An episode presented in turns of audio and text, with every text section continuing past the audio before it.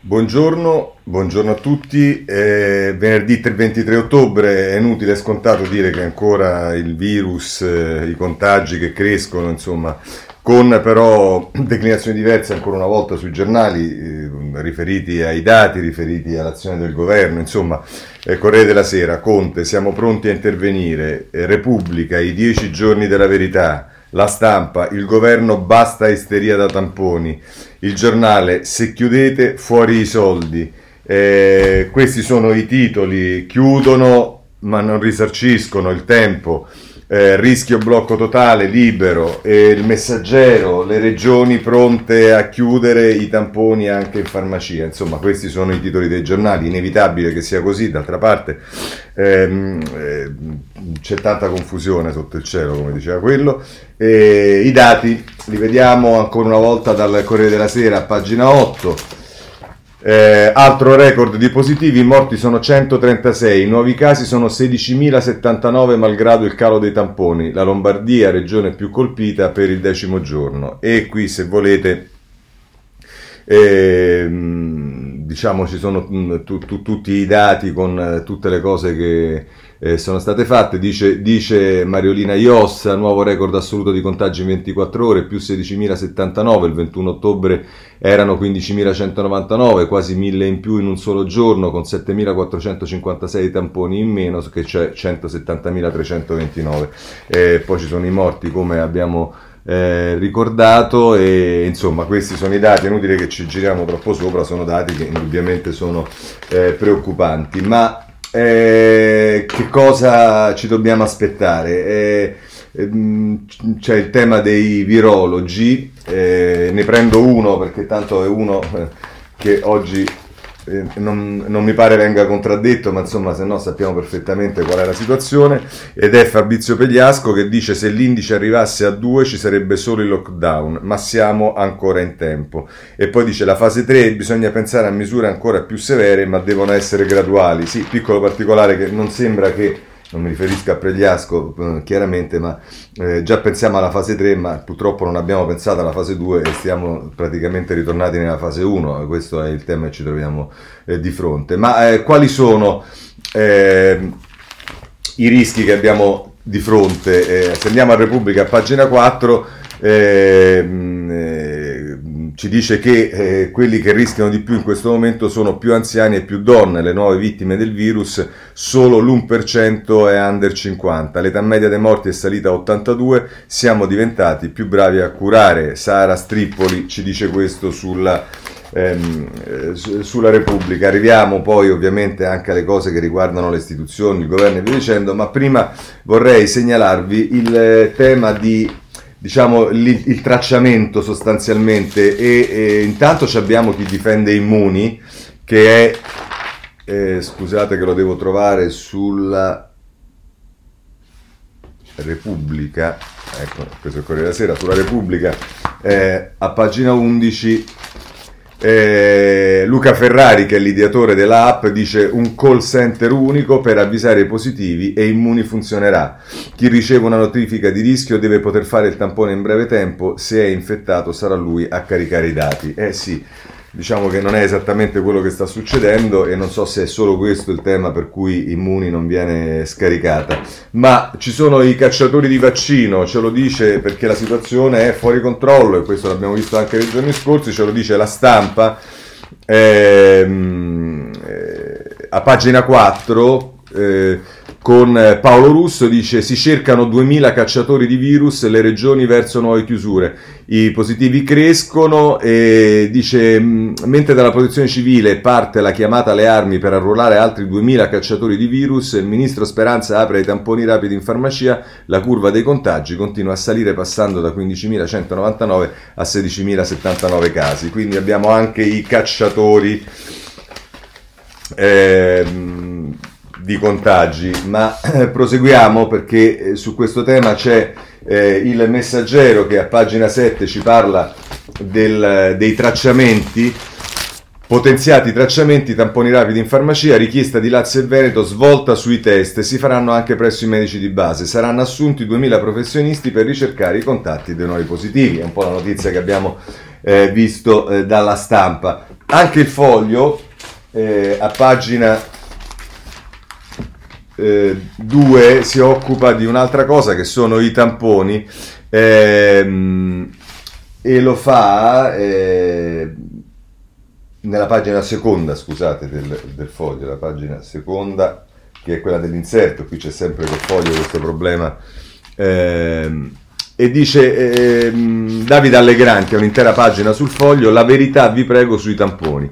Quanti test servirebbero e perché ne facciamo ancora pochi? E quanti tracer mancano? Indagine su un mistero moderno perché non riusciamo a tracciare l'Italia come dovremmo. Davide Allegranti può essere interessante questo articolo perché non c'è dubbio che il tema dei tamponi eh, è un tema che ci accompagna in realtà anche dal lockdown, dal primo lockdown eh, se volete sul eh, Sole 24 ore in prima pagina si fa ancora riferimento a 2000 volontari per i tracciamenti e sono pronti nuovi brocchi. In campo la protezione civile, il Premier alla Camera, situazione molto critica ed è quello che vedremo tra poco perché ci occuperemo eh, di questo. Eh, vediamo adesso qual è la situazione perché meritoriamente il Corriere della Sera, pagina 12, eh, perché noi ricordatevi che parliamo di questo tema del Covid e via dicendo con un problema di ritardi sicuramente per quanto riguarda le misure da prendere, ma c'è anche un problema di fondi e sapete che c'è tutta la polemica sul MES. Insomma, Alessandro Trocino a pagina 12 del Corriere della Sera ci parla della riforma medici di base, ospedali, il piano da 65 miliardi per cambiare la sanità. Vi segnalo che, e vi ricordo che il MES sono la metà praticamente di questi soldi, un po' più della metà, cioè 36 miliardi. Speranza punta a una rivoluzione del territorio, più assistenza domiciliare e case della comunità e dice che l'obiettivo del Ministro della Salute Speranza è che sta pensando a un piano per rivoluzionare la sanità italiana. Il progetto inoltrato al Ministero per gli Affari Europei Enzo Mendola prevede la spesa di 65 miliardi di euro in un arco di 10 anni, finanziato in parte dal Recovery Fund e Giuseppe Conte ha stimato in circa 9 miliardi le risorse europee destinate alla sanità. Si pensa al Recovery Fund ma non si pensa al MES che sono disponibili subito. Vedremo che il Recovery Fund è qualcosa che sta slittando parecchio. Scusate. Vabbè. Il piano prevede un modello di sanità circolare basato sul territorio e con gli ospedali, che saranno ammodernati, destinati ad accogliere solo i pazienti gravi. Uno dei punti cardine della riforma è l'estensione dell'assistenza domiciliare che ora copre solo il 4% e si punta a portarla al 10% come in Germania. Questo è quello che eh, ci dice il Corriere della Sera a proposito diciamo, del piano che il ministro avrebbe eh, approntato sulla eh, sanità. Ma eh, se volete sapere invece che cosa eh, eh, diciamo, succede a Milano, c'è un po' di, come dire, eh, eh, si rivendica la giustezza delle cose fatte sul libero a pagina 4 e si riferisce all'ospedale alla fiera. Lezione ai gufi, alla fiera di Milano riapre l'ospedale e la sinistra tace ed è Renato Farina che scrive contro la seconda ondata di Covid, torna operativa la struttura allestita a tempo di record, meno male che Fontana non ha dato retta alle balle dei detrattori. Ora sul tema dell'ospedale diciamo eh, in parte ha ragione libero, nel senso che eh, sono state fatte molte critiche perché era stato fatto, spesi soldi e poi è stato però poco utilizzato e chiuso, anche perché è stato finito quando la fase della pandemia nella prima, nella prima fase eh, si era accorciata e adesso che stanno rialzandosi i livelli sta tornando tra virgolette come si dice buono. Ecco, io penso che in realtà hanno fatto benissimo a fare l'ospedale, se l'ospedale eh, fosse come dire eh, pronto all'evenienza, ma questa evenienza non, ci, non ci fosse sarebbe anche molto meglio, ma eh, tant'è, così vanno le cose. Eh, su, una delle criticità, lo sappiamo, è quella degli anziani, l'abbiamo visto anche nel, ehm, nell'articolo di prima della eh, Repubblica e allora però va segnalato a pagina 3 della eh, domani eh, Sara Della Bella che eh, si dedica esattamente a questo, anziani soli, impauriti e ai margini, così il Covid ha stravolto le loro vite, sono il 22% della popolazione ma si parla poco, solo di quelli che vivono nelle residenze sanitarie, eppure stanno pagando un prezzo altissimo per il lockdown, la fine della socialità e delle cure ordinarie. Eh, chiudono i centri sociali, insomma questa è la situazione critica per quanto riguarda gli anziani e giustamente mette in evidenza il domani che non riguarda soltanto coloro che pure vivono una situazione molto critica nelle RSA. Ma c'è anche il tema della scuola e su questo i giornali danno molto spazio alle polemiche che ci sono e che ci porteremo avanti per parecchio tempo. Eh, Maurizio Giannattasio su Corriere della Sera, pagina 5, no alla didattica solo a distanza, i sindaci lombardi contro Fontana, la campagna valuta di riattivare almeno le primarie, la Puglia sospende la presenza per gli ultimi tre anni. Se andate poi a pagina 6 c'è una guida eh, sul Corriere della Sera a cura di Alessandro Fulloni ed è un'intera pagina da Milano a Napoli, ecco come gli studi e gli istituti riorganizzano la didattica digitale integrata e si fa eh, il riferimento al metodo. Nelle grandi città il 35% degli alunni fa già lezione via PC. Per quanto riguarda le regioni, dal tutti a casa della Lombardia al 50% del Lazio, eppure qui si mette in evidenza la differenza delle, di, di, come si comportano le regioni. E per quanto riguarda i turni ingressi scagliorati dopo le 9 del mattino ma c'è il no del Veneto. Per quanto riguarda i più piccoli piani d'emergenza anche per le medie e le elementari. Insomma questo è il quadro di, eh, che ci viene fatto eh, sul eh, Corriere della Sera di eh, come ehm, il tema della scuola venga affrontato in modo anche diverso dalle diverse regioni e in alcuni casi anche da città a città. C'è anche Repubblica che a pagina 2 mette in evidenza la polemica, regioni per la scuola online, Mazzolina e Sala attaccano. Dalla Lombardia alla Puglia si allarga la didattica a distanza per le superiori, ma la ministra dice cercare altre soluzioni e Fontana, il governatore della Lombardia, replica se vuole impugni. Il CTS, studenti al sicuro e Bucci dice è solo uno slogan, rischio mascherina anche al banco e vedete che anche qui arriviamo a posizioni obiettivamente contrastanti tra di loro può in qualche modo ehm, come dire, non infierire uno dei giornali dell'opposizione, cioè il giornale? No, infatti a pagine 10 e 11 sono due pagine che dedica a questo.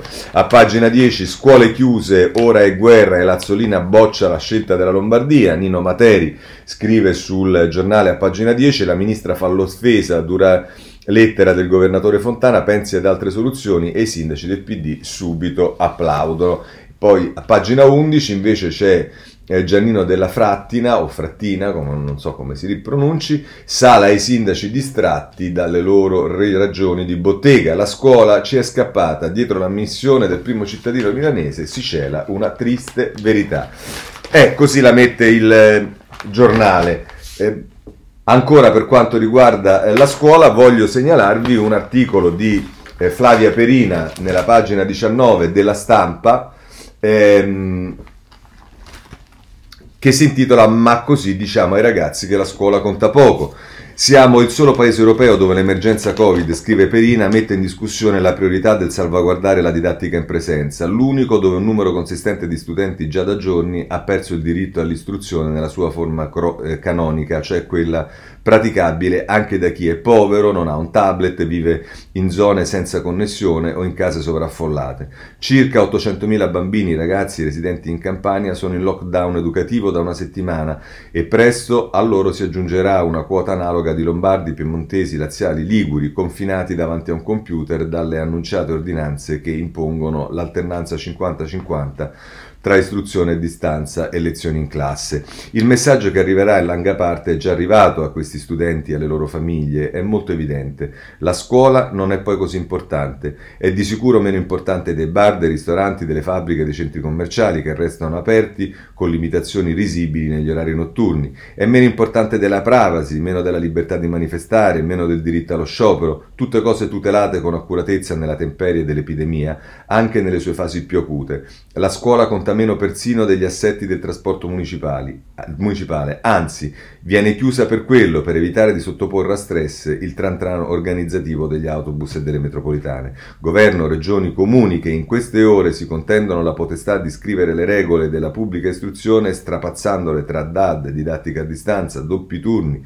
rotazione lezioni settimanali dovrebbero provare a guardare se stessi con gli occhi dei ragazzi e valutare gli effetti della contropedagogia che stanno diffondendo.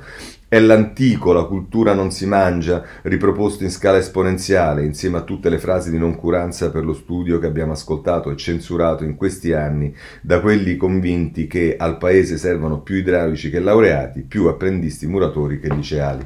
Il primo Stato europeo a tornare in lockdown tre giorni fa è stato l'Irlanda ha chiuso tutto, ha interrotto ogni attività economica e commerciale, tranne la scuola. Si va a scuola anche in Spagna e in Francia, dove la situazione dei contagi è peggiore della nostra, e ovviamente in Germania. Moltissimi alunni sono in quarantena, ma l'istituzione apre le porte ogni mattina per accogliere gli altri, la maggioranza che sta bene, con tutte le precauzioni del caso. Non sono paesi suicidi, ma nazioni e classi dirigenti che hanno interiorizzato il concetto guida dello sforzo comune intrapreso per uscire dall'emergenza, ben espresso dal titolo del gigantesco piano di aiuti continentali che l'Italia l'Italia attende come manna dal cielo, Next Generation, prossima generazione.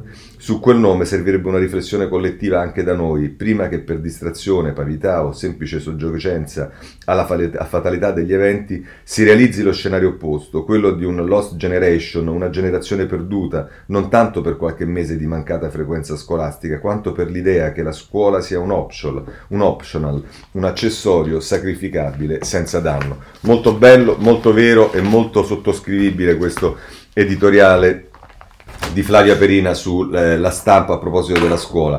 Ma eh, poi ci sono le polemiche, polemiche eh, vi segnalo soltanto due questioni che sono accadute e le prendo dal Corriere della Sera eh, a pagina 15. Una riguarda il tecnico della nazionale Mancini che ha postato una foto, una vignetta su Instagram eh, che dice hai idea di come ti sei ammalato, c'è uno sul letto d'ospedale, un'infermiera che gli parla, hai idea di come ti sei ammalato e quello gli risponde guardando i TG. Scatenata la polemica, eh, Mancini, il, il, post del negazionista, eh, insomma, e Mancini dice ho soltanto condiviso una vignetta che mi è stata che mi è sembrata sdrammatizzare un momento complicato. Tutto qui, non c'era alcun messaggio sottinteso e nessuna intenzione di mancare di rispetto ai malati delle vittime di Covid.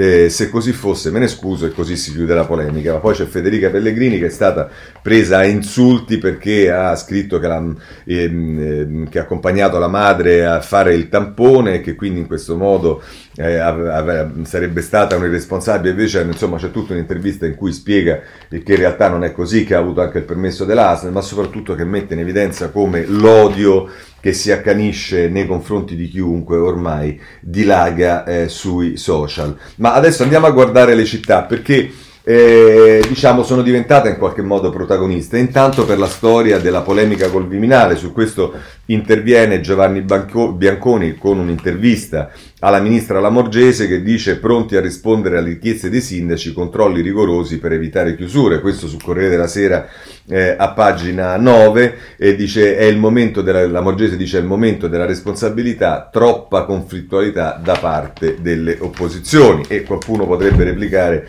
eh, un po' di eh, ipocrisia nelle aperture che alle opposizioni viene fatta dal governo.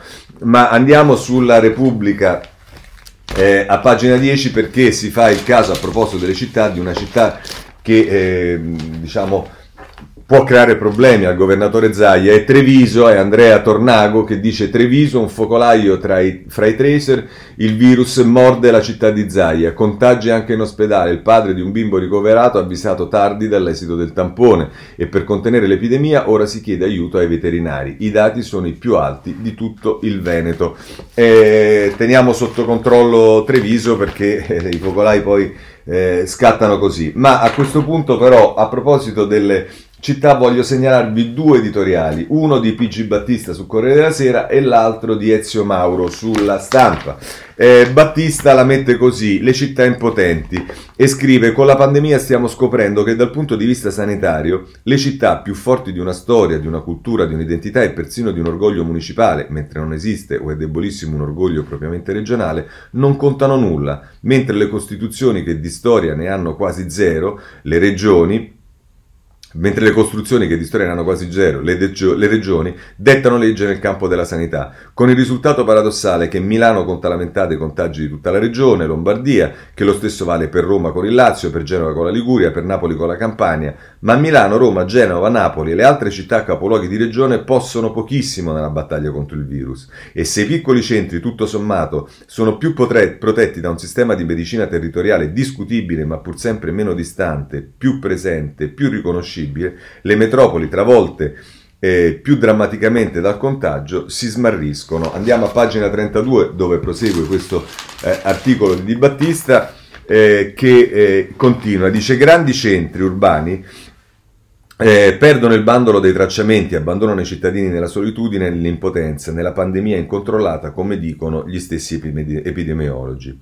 Non aver capito dopo l'esplosione del marzo scorso che la pandemia agisce secondo logiche straordinarie, del tutto diverse dai periodi in cui la sanità è gestita in via ordinaria, e non aver compreso che il virus non ha sensibilità istituzionale, non conosce le linee di confine tracciate dalle autorità istituzionali, fa sì che i centri nevralgici del contagio, le città, le aree metropolitane, le grandi concentrazioni urbane, urbane siano state lasciate a se stesse, con una doppia conseguenza negativa per le grandi città e per la provincia trattate allo stesso modo e senza tener conto della specificità, delle differenze e delle urgenze. Poi va avanti in questo articolo che si conclude così. I problemi nascono perché c'è un'eccessiva distanza tra la realtà, cioè la centralità della città nella pandemia, e il disegno politico-amministrativo che assegna alle regioni la competenza sanitaria. È un'autonomia monca perché non tiene conto della realtà della storia, della società, così come effettivamente come si sta rilevando nelle battaglie contro il virus e i ritardi, le inefficienze, le inadempienze sanitarie diventano ancora più deleterie e letali se i presidi sociali, se i presidi sociali scusate, sono lasciati sguarniti. Le code apocalittiche per i tamponi avvengono nelle grandi città, i vagoni metropoli, della metropolitana si riempiono nelle grandi città, anche i treni dei pendolari si dirigono prevalentemente verso le grandi città e forse ad eccezione in parte della Lombardia, che ha un territorio fortemente più antropotizzato che altrove. Ma che potere hanno i sindaci per prendere misure radicali senza disporre del minimo controllo sull'apparato sanitario? Le città sono al centro della vita reale, ma il governo delle strutture sanitarie, nel picco tamponi, delle, della tempesta pandemica, risiede altrove. Il caos di questi giorni così drammatico nasce anche da qui. Così Pierluigi Battista sul Corriere della Sera, ma c'è anche Ezio Mauro sulla Repubblica che comincia in prima pagina e prosegue poi a pagina 43 e, e, tra l'altro la mette così, si capisce dunque la resistenza dei governi europei, compreso il nostro, a neutralizzare il meccanismo sociale delle democrazie con il lockdown che paralizza l'intero sistema senza sfumature e strangola l'economia limitando il lavoro, la produzione, la circolazione e dunque la domanda e l'offerta di merci, beni e servizi. Fa riferimento alla ritrosia di tutti i capi eh, diciamo, di governo dei paesi europei a mh, mm, riprendere in mano la possibilità di un lockdown generale. E dice, ma intanto, mentre il virus avanza, cresce quasi inevitabilmente la tentazione di testare pezzi di lockdown su quei modelli di società in scala ridotta che sono le città. Non si può chiudere il paese perché il costo è troppo alto e tuttavia bisogna difendersi. Chiudiamo i pezzi di paese organizzati in città, con le porzioni di Stato articolate attorno a una piazza, un municipio, la prefettura, il Duomo, magari i portici, il teatro diffuso eh, dello scambio sociale e dello spirito civico dell'Italia dei comuni, interpreti autentici della vicenda nazionale e ben più delle regioni. Stiamo assistendo, senza che nessuno potere lo abbia teorizzato, esattamente a questo. Le città sperimentano porzioni progressive di chiusura, dalla scuola online al coprifuoco, tentando di isolare il virus alla cinta diziaria, per conto del paese, la strategia è dunque diversa da quella di marzo, più modulata e teoricamente graduata in base al peso della crisi. Il problema è che anche il virus ha cambiato strategia. Allora ci inseguiva, oggi ci sopravanza e siamo noi ad inseguirlo, adattando le misure di contrasto ai numeri del male in crescita ogni sera. Ma in questo modo leggiamo il passato, guardiamo indietro, mentre il contagio è più avanti, lavora ormai con altri numeri, conquista posizioni, ha già trasformato in morti, in morti una quota di cittadini che noi incaselliamo ancora tra i positivi. In più, Scontiamo un colpevole ritardo in gran parte delle regioni nella dotazione degli strumenti di base antipandemia che dovevano essere predisposti per l'ondata d'autunno e che ancora mancano. Dobbiamo fare subito un salto avanti, aspettare il virus all'incrocio, trasformare tutta la rigidità pesante della nostra organizzazione sociale, scuole, ospedali, medicina di base, diagnostica rapida, terapie in una macchina di contrasto attivo all'infezione, Altrimenti, se salta l'avamposto delle città, l'attacco diventa diretto al paese. A quel punto il lockdown è inevitabile e nella gabbia finiamo noi.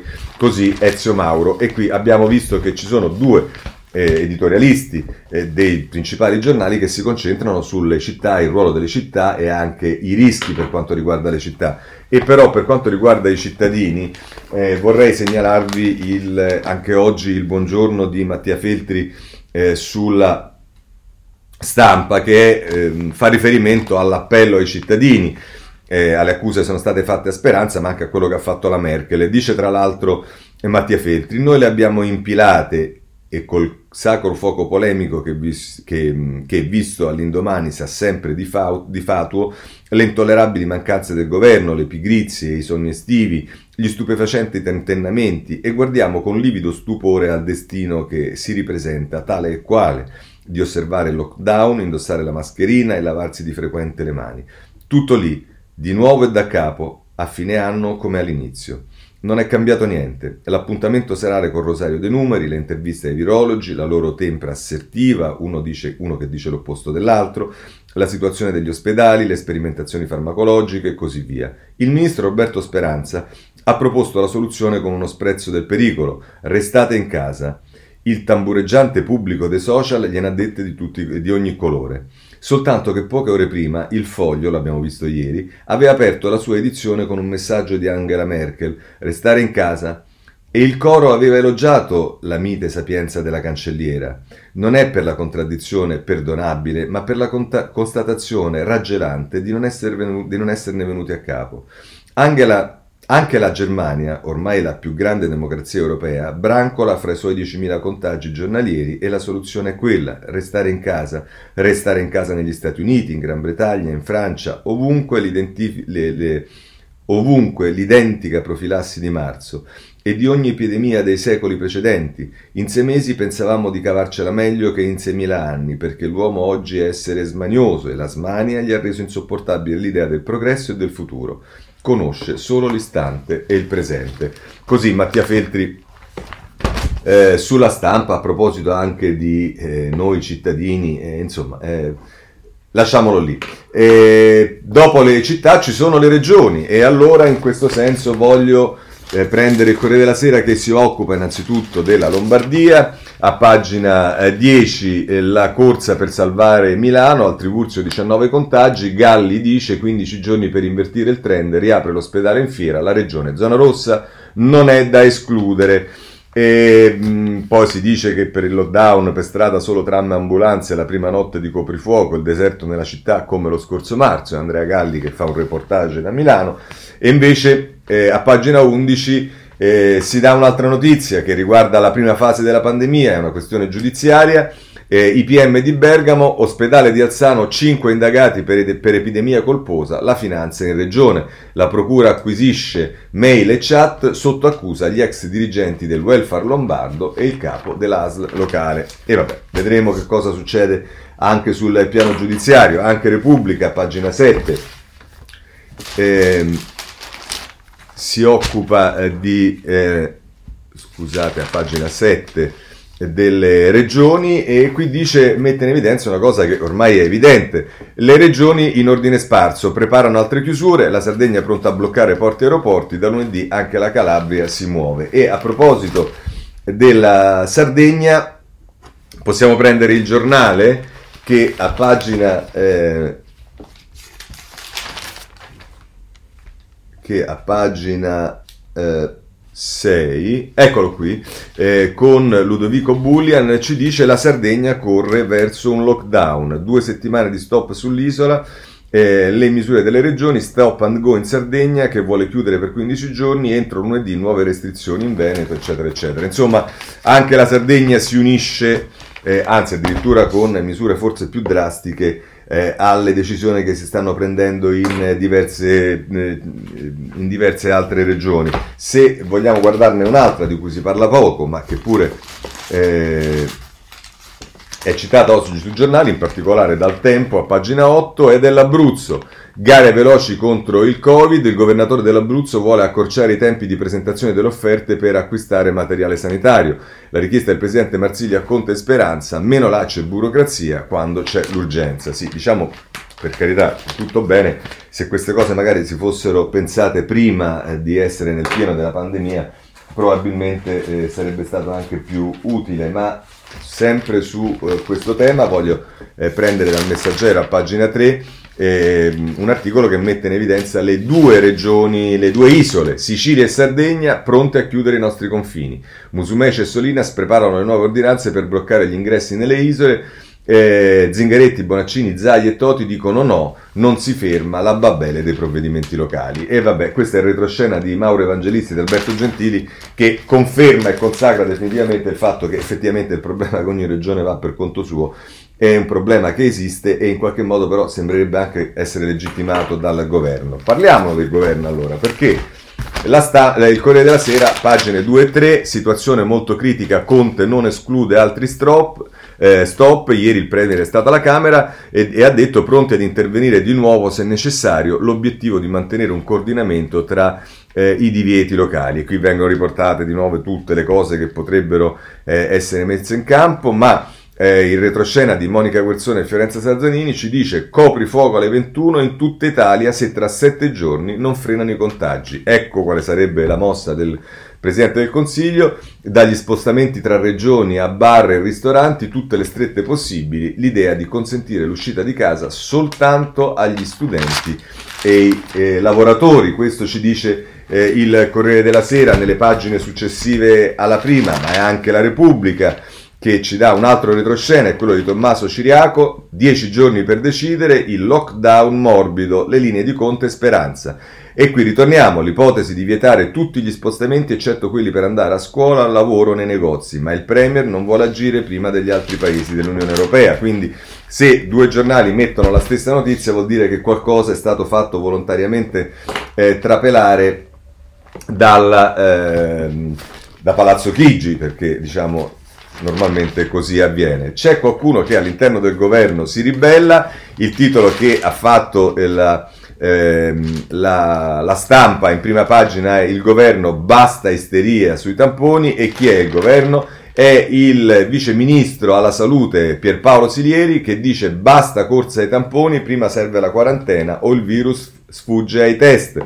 Dice troppi italiani si precipitano a fare gli esami, ma rassicura per ora non credo ci saranno lockdown nazionali, serviranno chiusure locali. Questo è quello che dice eh, Sileri eh, dicendo eh, eh, non correte a fare i tamponi. La cosa divertente è che poi se voi sentite, come avete visto, nel dibattito, ma anche qui c'è chi è a favore, chi è contro, chi dice assolutamente sì, chi dice non servono a niente, eh, però dal mondo scientifico si dice che uno dei problemi è che si fanno pochi tamponi e così noi andiamo avanti senza capire bene eh, dove risiede la giusta via.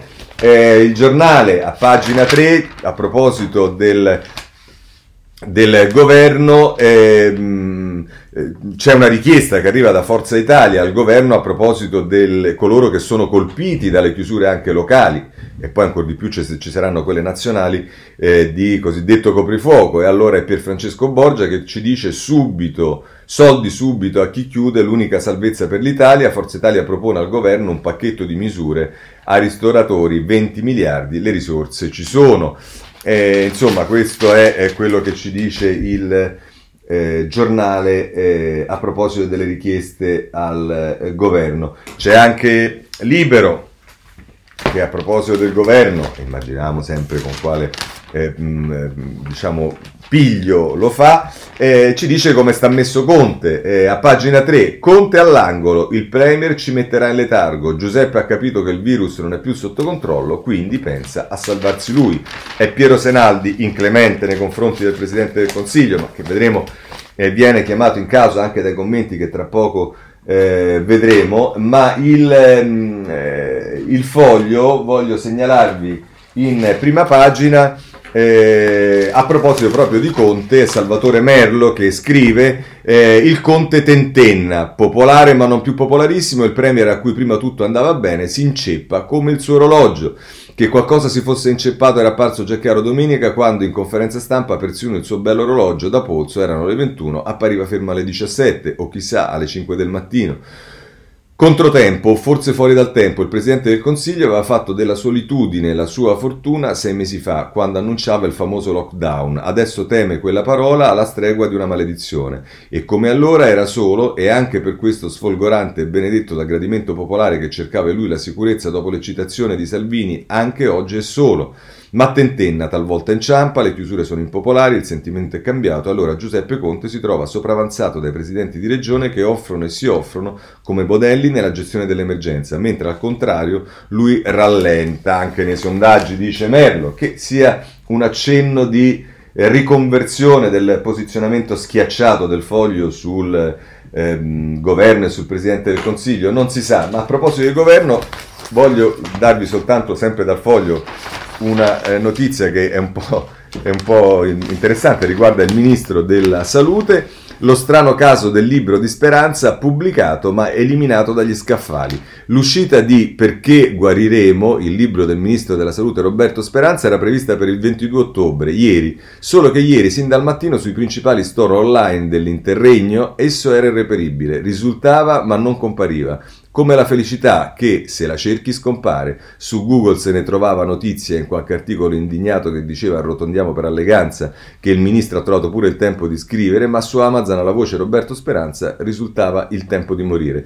Riflessioni su come accogliere e accompagnare la persona morente alla fine della vita. Alla voce perché, guerri- perché guariremo risultava eh, è stata eh, sfiga a prima vista. Vabbè, insomma... Eh, qualcosa non va, c'era un libro che doveva uscire non è uscito e, e come guariremo, ecco, forse si è ritenuto opportuno non farlo uscire. Bene, andiamo a una, un'altra questione che riguarda il Parlamento e, e, lo prendo dal domani, ma ci sono altri giornali che rifanno riferimento, ieri c'è stata la giunta del regolamento, si è tornato a parlare del voto a distanza e allora i giornali insistono e a pagina 6 eh, c'è eh, Danelia Preziosi e Lisa Di Giuseppe che firmano un articolo intitolato Il Covid blocca i parlamentari, Bruxelles vota a distanza, a Roma si discute ancora, alla Camera il Presidente Fico apre al voto casa, eh, da casa ai quaranteni, no di destra e Italia Viva, in Europa invece ormai è una prassi, più di 2000 votazioni questa settimana. Tutto giusto, salvo il fatto che... Eh, che eh, il Covid blocca i parlamenti, nel senso che il Parlamento non è minimamente bloccato, sta andando avanti, poi il tema del voto a distanza può essere eh, toccato e via dicendo, ma non è vero che il Parlamento è bloccato. Però a proposito di eh, Parlamento, governo, istituzioni. Vediamo eh, rapidamente degli editoriali, quello di Stefano Folli sulla Repubblica eh, a pagina 43 perché eh, da qui emerge qual è la situazione sempre più critica della figura di Conte in particolare, la debolezza del governo, se resta vuoto il tavolo dell'unità e qui Folli fa riferimento al tema dell'apertura reale alle opposizioni in un momento di crisi. E dice Folli, tra l'altro concludendo il suo articolo, il gioco del cerino rispetto alle chiusure in atto ipotizzate è tra il governo centrale e le regioni, il Parlamento tende a essere uno spettatore più o meno passivo. Qui si incontra il tema della solidarietà nazionale o addirittura dell'unità complessiva della politica in funzione anti-Covid. Sono scenari che proprio l'incertezza e l'impaccio delle forze rendono realistici, ma ci sono scarse possibilità che si realizzino in una qualsiasi variante. In Senato è stato Pier Ferdinando Casini, centrista da sempre, a proporre un tavolo di consultazione permanente tra maggioranza maggioranza e opposizione. In precedenza Walter Veltroni, nella sua nuova veste di articolista del Corriere, aveva avanzato una proposta analoga. Idem per Luigi Castagnetti, ex DC in ottimi rapporti con il capo dello Stato, che si preoccupa del decreto prossimo venturo, da tutti considerato inevitabile, e afferma di trovare inspiegabile che Conte non apra subito un tavolo anche con le opposizioni, un'ostinazione a dir poco assurda, virgolettato.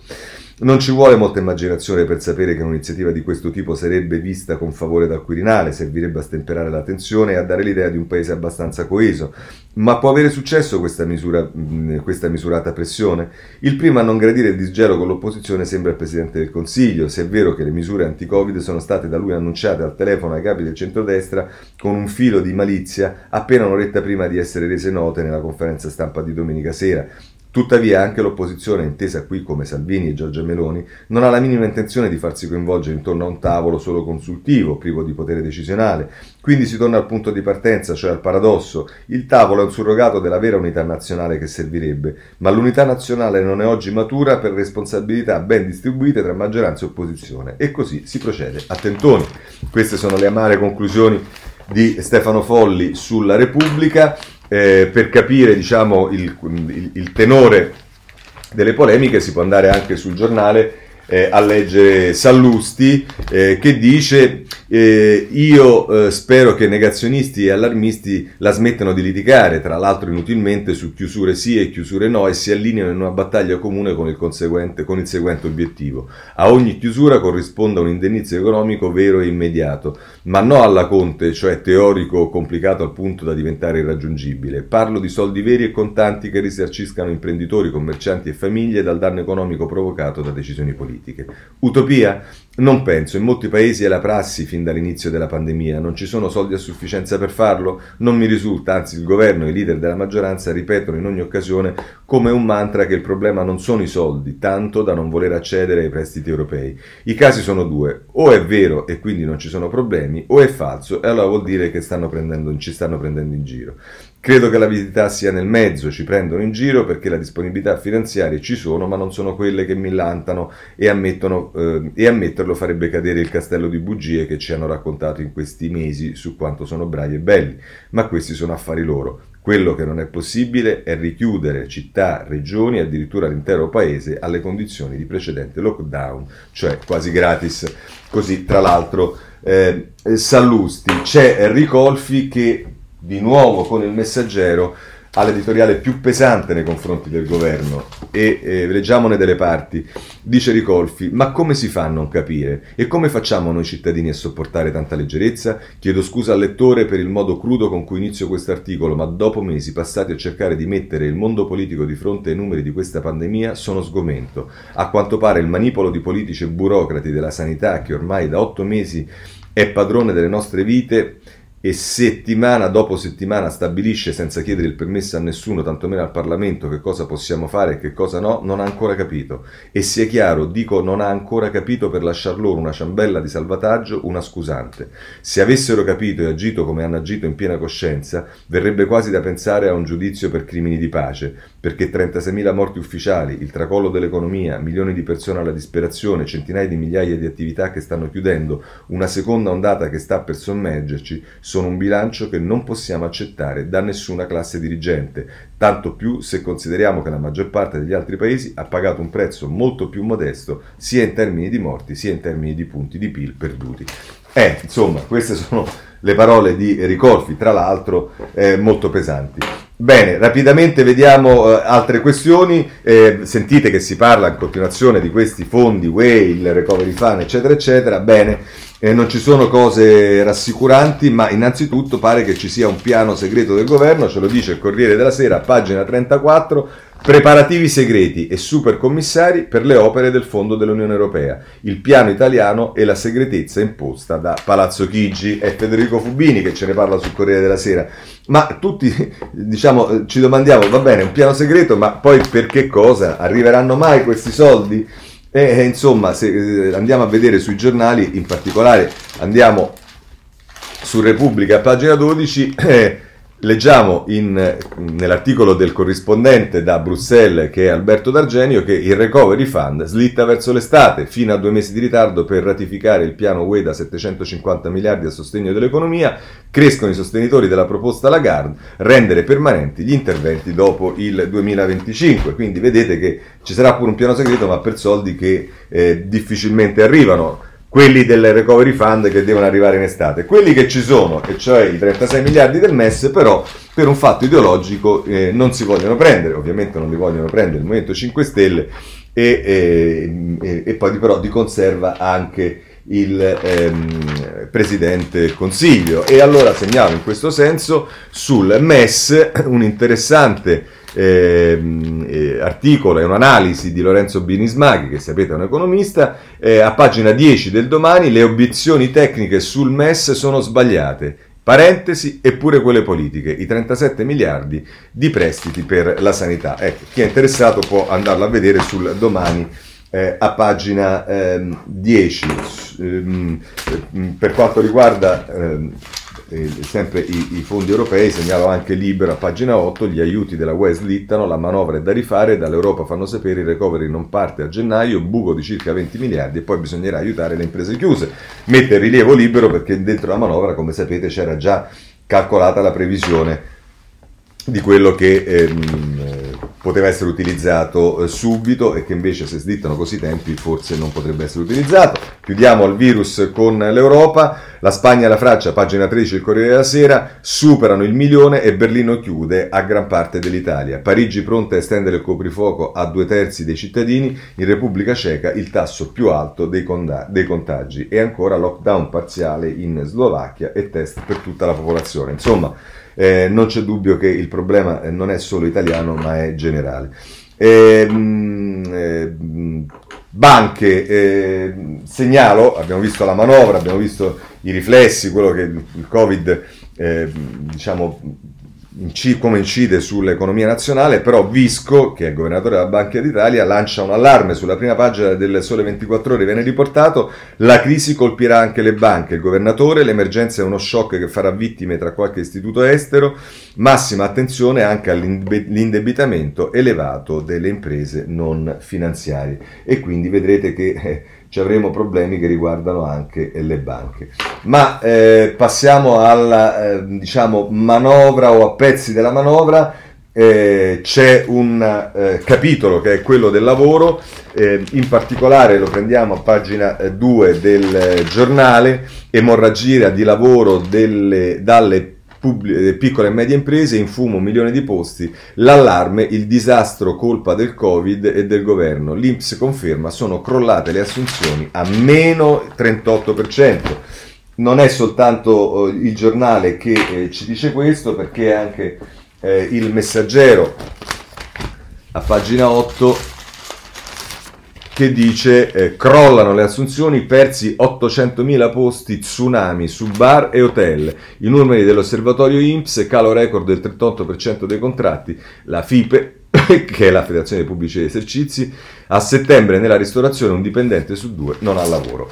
Eh, il tema del lavoro vedrete che ahimè sarà sempre di più al centro della, eh, dell'attenzione e mh, tra l'altro se mh, volete sul ehm, avvenire a pagina 12 eh, c'è la notizia assunzione impicchiata e i sindacati non licenziare fino a marzo, quindi al lavoro si associa anche la richiesta dei sindacati di prorogare non fino a dicembre come avrebbe previsto il governo, ma fino a marzo la, ehm, eh, diciamo la, la, mm, il blocco dei licenziamenti. Eh, Bene, eh, possiamo passare adesso alla politica. Eh, la fa da padrone il Movimento 5 Stelle, eh, ci si prepara e ci si avvicina agli stati generali e quindi ci sono tutti retroscena, le cose. E poi è sceso in campo ieri Casaleggio, l'abbiamo letto. Oggi il retroscena di Emanuele Buzzi su Corriere della Sera, pagina 16. Rousseau fuori dal Movimento 5 Stelle, l'apertura di Casaleggio, io pronto a parlarne e poi dice appunto mi offrirono un, un ministero e eh, il, il, il, Corriere Sera sostiene che era quello di, di Maio, cioè il Ministero degli Esteri.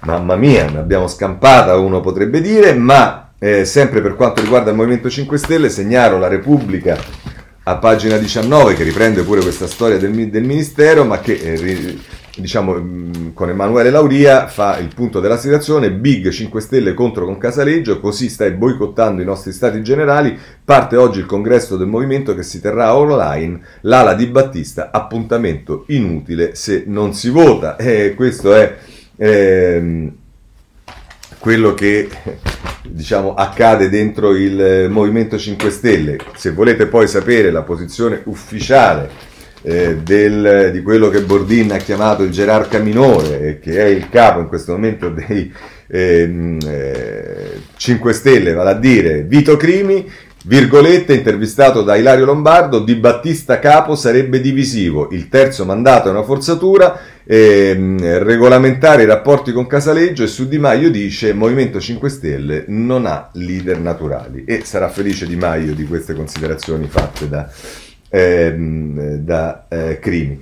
Eh, per quanto riguarda il Partito Democratico c'è solo una cosa da segnalare, l'avevamo capita ma ormai è ufficiale. Eh, il Partito Democratico ha una nuova corrente ed è la corrente di Goffredo Bettini eh, Giovanna Vitale che ne scrive sulla Repubblica, pagina 21, nel PD nasce l'area Bettini, non chiamate la corrente, no, l'area Bettini, va bene, perché è più sofisticato, eh, così raduna nomi e contributi per lanciare un manifesto social cristiano. Vabbè, per chi è interessato, diciamo, eh, sulla Repubblica, ehm, a pagina 21 c'è l'ira di Berlusconi nei confronti di eh, Toti per essere stato fatto fuori dalla giunta in Liguria e lo vediamo a pagina eh, 17 del Corriere della Sera con Tommaso Labate l'irritazione di Berlusconi per la scelta di Toti. Ha escluso Forza Italia dalla giunta e non si fa neanche trovare. In Liguria il sospetto degli azzurri una ritorsione. La replica di Toti che dice è falso. Vabbè ognuno ha i suoi problemi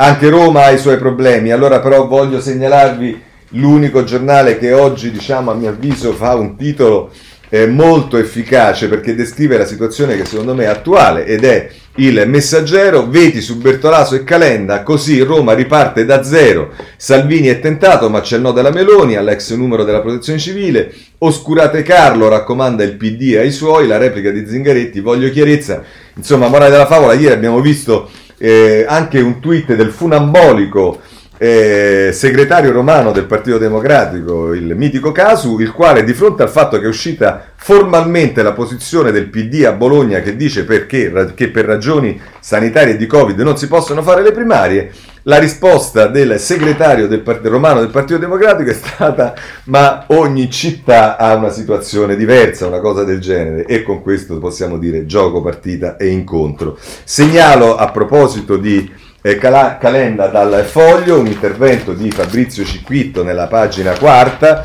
eh, che ehm, nella pagina eh, quarta del, eh, del, ehm, come si chiama, del, dell'inserto, Calenda l'anticalendi- e l'anticalendismo, il caso di Voltaire e il caso della Chiesa, ed è Fabrizio Cicchitto che è eh, schierato ed è a favore della candidatura di eh, Carlo Calenda a Roma. Bene.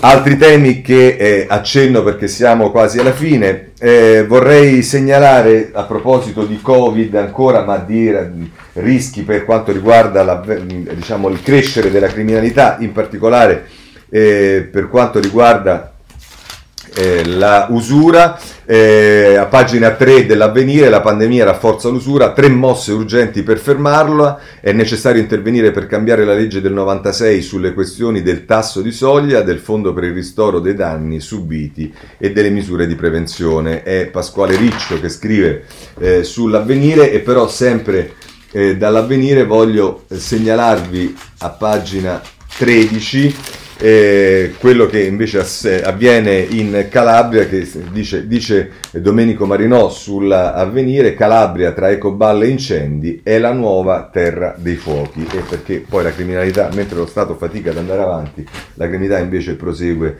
eh, abbastanza rapida. Eh, passiamo dalla criminalità alla giustizia, su questo il monopolio oggi ce, lo quasi unicamente, ce l'ha quasi unicamente eh, il riformista eh, che eh, in prima pagina si occupa con Paolo Comi eh, dei concorsi farlocchi, così vengono chiamati, nuovi magistrati li decidono le correnti, ma poi se volete vi spostate nelle pagine interne e c'è ehm, una, una eh,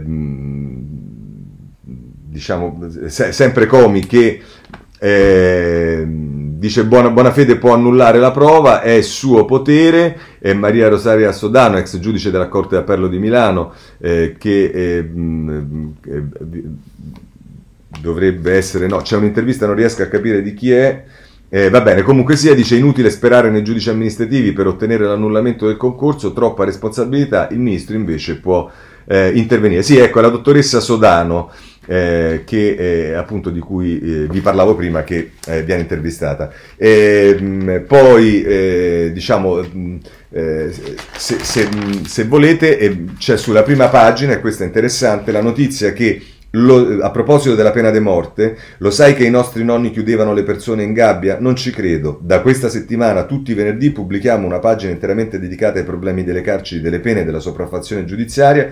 La pagina sarà curata dall'associazione Nessuno Tocchi Caino, che è l'organizzazione più esperta e impegnata su questi temi.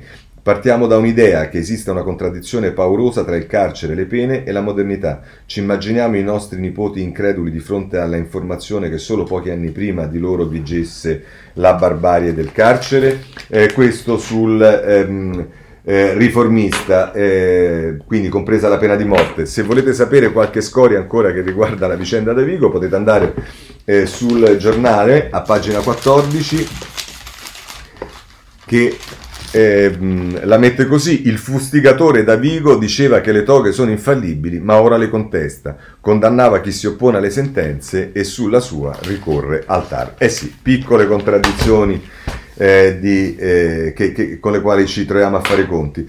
Eh, altri temi, ehm, li faccio random, ma che eh, diciamo, eh, sono temi politici importanti. Uno è quello dello sport, che non c'entra con la pandemia, ma con la, c'entra con la riforma che vuole Spadafora. E Matteo Pinci, a pagina 17 della Repubblica, ci dice Palazzo Chigi blocca Spadafora, la riforma dello sport così non va. E quindi il ministro dello sport deve rivedere le cose. Eh, Passando ad altre questioni, ah sì, scusatemi, a proposito di giustizia, volevo segnalarvi invece sul domani a pagina 8 una, ehm, in, un intervento dell'avvocato e compagno di Ilaria Cucchi, dell'avvocato della famiglia Cucchi che è Fabio Anselmo, eh, a proposito di Cucchi, il ricordo di Stefano, il pestaggio di Cucchi e le manovre dei generali che hanno sviato il caso. E qui è un articolo in cui si ricostruisce un po' tutta la vicenda, è un articolo interessante che vi, vi, vi consiglio di leggere. Ehm, il Papa, eh, inevitabilmente le cose del Papa ieri hanno, eh, che sono uscite ieri sul video, eh, sul corto che, che, dove ci stava la sua apertura all'Unione Gay, ha scatenato un putiferio, addirittura il cardinale Müller è intervistato su due principali giornali che sono il Corriere della Sera e la Repubblica, vediamo dal Corriere della Sera, unioni civili, io sono leale al Papa, ma non è al di sopra della parola di Dio. E basta questo? No, non basta perché eh, la stampa, pagina 12, eh, ci dice eh, che l'asse tra conservatori e cattolici e sovranisti, eresia l'apertura del Papa alle coppie gay. A guidare il fronte del dissenso è il cardinale statunitense Leo Bark. Tutti i fedeli sono tenuti a opporsi al riconoscimento delle unioni omosessuali e c'è proprio una guerra nei confronti del pontefice per queste eh, dichiarazioni. segnalo al, anche Giuliano Ferrara che eh, sul foglio eh, scrive un articolo ehm, che è titolato così Una dimissione papale dalla libertà, la Chiesa che imbracciava la gay culture, che imbraccia la gay culture eh, se ratifichi il mio orientamento sessuale lo accogli come naturale, sei come sei perché Dio ti ha voluto così, che ne è della mia libertà? Anche il catechismo si muove in un ambito diverso. Eh, insomma, non è andata giù, eh, è andata giù invece a Sansonetti che a pagina 2 sul riformista dice meno male che Bergoglio c'è, e però se vogliamo capire che cosa succede da dentro la Chiesa andiamo sull'avvenire, che è, come sapete, il giornale della conferenza episcopale eh, italiana che si occupa dell'argomento a pagina 7 e cerca di barcamenarsi. Eh, Lucia eh, Capuzzi a pagina 7 il titolo è Coppie omosessuali sia la tutela civile ma niente confusione con il matrimonio. E insomma non è facile certamente per il giornale della CEI. Eh, lasciamo il Papa e le sue polemiche prosegue invece la polemica e va giù durissimo oggi il domani rispetto anche alle minacce che erano arrivate dalla ministra De Micheli nei confronti della stessa a proposito dei, eh, della trattativa con Autostrade. Eh, oggi in prima pagina continua Giorgio Meletti, regalo ai Benetton, due lettere accusano la ministra De Micheli. L'autorità indipendente ha contestato tariffe generose che aiutano la famiglia nello scontro col governo. Lei ha negato e minacciato querele. Eh, mi pare che non molla l'osso eh, eh, il domani e vedremo quali saranno le reazioni della ministra. Eh, da autostrade passiamo alle ferrovie, abbiamo prima Italo con la denuncia sul Corriere della Sera eh, a pagina 35 da parte di Cordero di Mont- Montezemolo che eh, a proposito di Italo dice il paese è fermo, basta annunci, senza aiuti subito Italo chiude. Eh, questo è il problema eh, che c'ha Italo, mentre invece sulla Repubblica vediamo il problema che c'ha FS, cioè con la finanza che è andata ehm, a fare delle perquisizioni e a pagina 36 inchiesta FS, polizze sul binario morto, sparite 66 pratiche sospette. La procura vuole capire come Generali vincesse tutte le gare sulle coperture degli infortuni. Maria Elena Vincenzi su Repubblica. Buone notizie invece arrivano Sull'automobile, dalla Fiat, eh, è la Repubblica, pagina 37, ma molti, tutti i giornali praticamente ne danno notizia, con la 500 elettrica Torino torna al centro della produzione auto. Il modello presentato ieri a Mirafiori, piena occupazione, il presidente di FCA, Joan Elkan, è l'inizio di una nuova era. E ce lo auguriamo tutti perché indubbiamente eh, dal punto di vista dell'occupazione non è cosa da poco, mentre invece brutte notizie arrivano da Napoli perché a pagina 17 del, lo prendiamo da pagina 17 della stampa, eh, Whirlpool, shock, chiusura a Napoli, speranza finita per 350 lavoratori, lo stop dal 31 ottobre, CGL, Cisle Will proclamano lo sciopero in tutti gli stabilimenti del gruppo, il governo dice è inaccettabile. Eh, insomma, una cosa che eh, si rilancia, una che chiude. Eh, chiudiamo con la politica estera, voglio segnalarvi che eh, sul Corriere della Sera si parla delle elezioni USA, pagina 19, in particolare con il rischio degli hacker russi negli ultimi giorni di campagna elettorale, ma per quanto riguarda invece eh, la Russia sulla stampa eh, ci sono le due pagine 14 e 15 dedicate alla dissidenza, il coraggio di Olga Misik, in Russia c'è una dittatura ma non mi faranno fuori, Giuseppe Agliastro che scrive dalla eh, da Mosca, eh, c'è invece la Polonia che eh, stringe ancora le maglie dell'aborto e praticamente lo rende illegale per qualunque tipo di situazione, e ce lo dice il Corriere della Sera eh, a pagina 23. Eh, Polonia, aborto illegale anche nei casi più gravi, la svolta ultracattolica, vietato se il feto è malformato, Tusk, mascalzonata politica, eh, questo è il, eh, eh sulla Polonia. Eh, poi segnalo dalla Repubblica due altre questioni che riguardano la Nigeria eh, a pagina 24 di Repubblica. Eh, perché avete visto che c'è stato, l'abbiamo letto ieri, nella giornata di ieri, quei ragazzi più forti delle torture, cambieremo il paese, Raffaella Scuderi che eh, scrive un reportage dalla eh, Siberia, invece a pagina 5 della Repubblica ci si occupa della Thailandia, Mainu, tre dita ribelli che sfidano la eh, monarchia. Se volete sapere qualcosa per quanto riguarda il Sud America, c'è invece il domani che si occupa del Cile eh, a pagina 12 eh, ci arriviamo subito e poi chiudiamo. Eh, il Cile al voto per chiudere i conti con dittatura e neoribelismo. Raffaella Nocera eh, che ci scrive, eh, che scrive sul eh, domani e invece per chiudere è la Libia che eh, è oggetto dell'attenzione dell'avvenire Meritoriamente, peraltro, a pagina 5, Libia, le motovedette italiane ora sono controllate dai turchi. È nello scavo che scrive sull'avvenire. Bene, con questo vi ringrazio e chiudo qui la rassegna stampa. Eh, se volete ci vediamo eh, lunedì prossimo, sempre alle sette e mezza. Grazie a tutti.